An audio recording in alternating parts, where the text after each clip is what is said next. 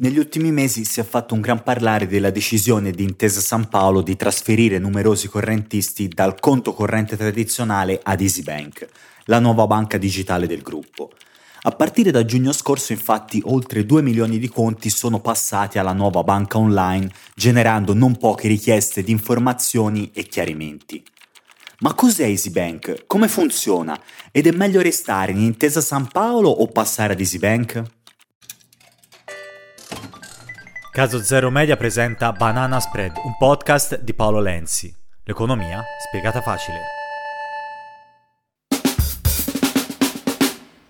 Una premessa importante prima di analizzare le differenze tra Intesa e EasyBank è che le opinioni e i commenti di questa puntata sono a titolo esclusivamente personale e non riflettono in alcun modo le posizioni delle banche in questione.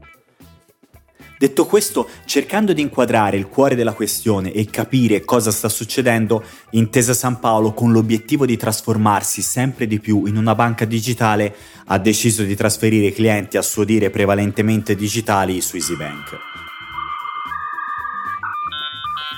Questi clienti sono stati scelti tra quelli che per la loro operatività hanno utilizzato più volte i servizi e canali digitali di Intesa San Paolo e che fanno un utilizzo praticamente nullo o limitato delle filiali fisiche. Sono stati infatti esclusi dal trasferimento automatico in EasyBank certe categorie di persone, come chi ha più di 65 anni, chi ha un fido sul conto corrente, chi ha giacenze finanziarie superiori a 100.000 euro e chi ha effettuato più di 10 operazioni in filiale nell'ultimo anno o comunque dall'apertura del conto se avvenuto nel 2023. Ecco, chi rientra in queste categorie è sicuro di rimanere in Intesa San Paolo e di non passare ad EasyBank. Ora, già da questi pochi parametri si capisce subito che Intesa San Paolo sta cercando di promuovere EasyBank soprattutto tra i più giovani e quelli che hanno più familiarità con il mondo digitale. Sono infatti esclusi da questo trasferimento gli anziani che sono quelli che solitamente hanno più difficoltà con le nuove tecnologie anche perché con EasyBank non si potranno più effettuare operazioni in filiale o tramite il sito web, ma si potrà operare solo e soltanto tramite l'app di EasyBank stessa. Il trasferimento ad EasyBank comporterà quindi anche il cambio del codice IBAN, mentre non ci sarà nessun cambiamento relativo a carte di debito e prepagate, che potranno continuare ad essere utilizzate senza problemi. Per quanto riguarda i bonifici, tutti i bonifici in entrata relativi al vecchio IBAN verranno renderizzati automaticamente sul nuovo conto EasyBank. E quindi non ha senso che ci siano ansie o paure per gli accrediti dello stipendio, ad esempio, visto che il bonifico sarà trasferito in automatico sul nuovo conto. Infine, per quanto riguarda l'assistenza sul conto per risolvere qualsiasi tipo di problematica, EasyBank garantisce supporto telefonico diretto con un numero verde che è attivo anche di sabato e di domenica.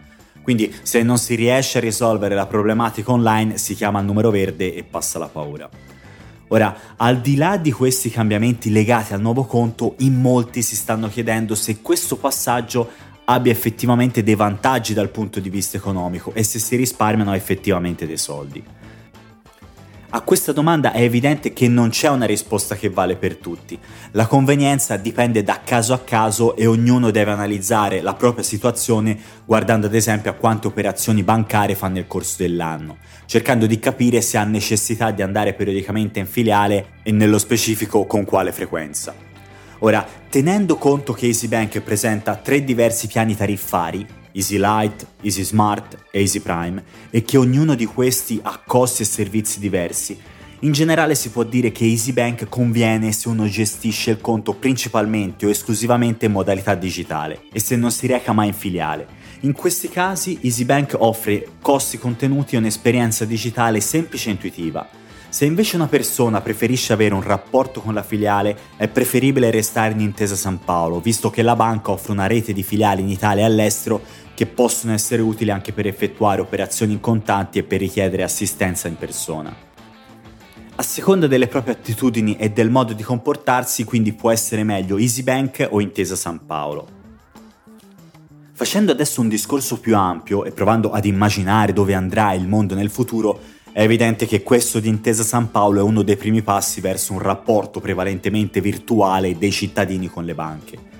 In un mondo sempre più digitale, dove le persone operano sempre più online, Questo di Intesa San Paolo è un passo avanti verso il futuro, immaginando quello che sarà la fisiologica evoluzione del settore bancario. Non più filiale personale allo sportello, bensì app, online experience e assistenza digitale.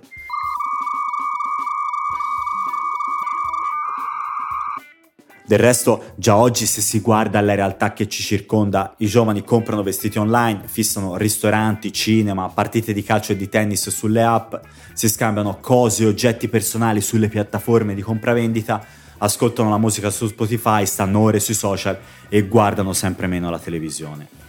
E allora, in questo gran rimescolamento di usi e abitudini, è inevitabile che anche il mondo bancario stia progressivamente cambiando pelle per non farsi superare da nuovi competitors.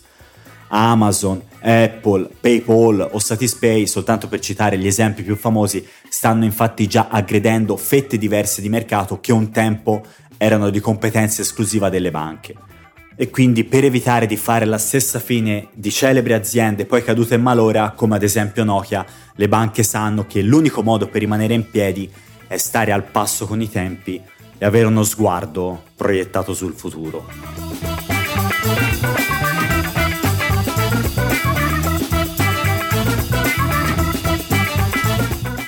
Banana Spread è un podcast di Paolo Lenzi prodotto da Caso Zero Media.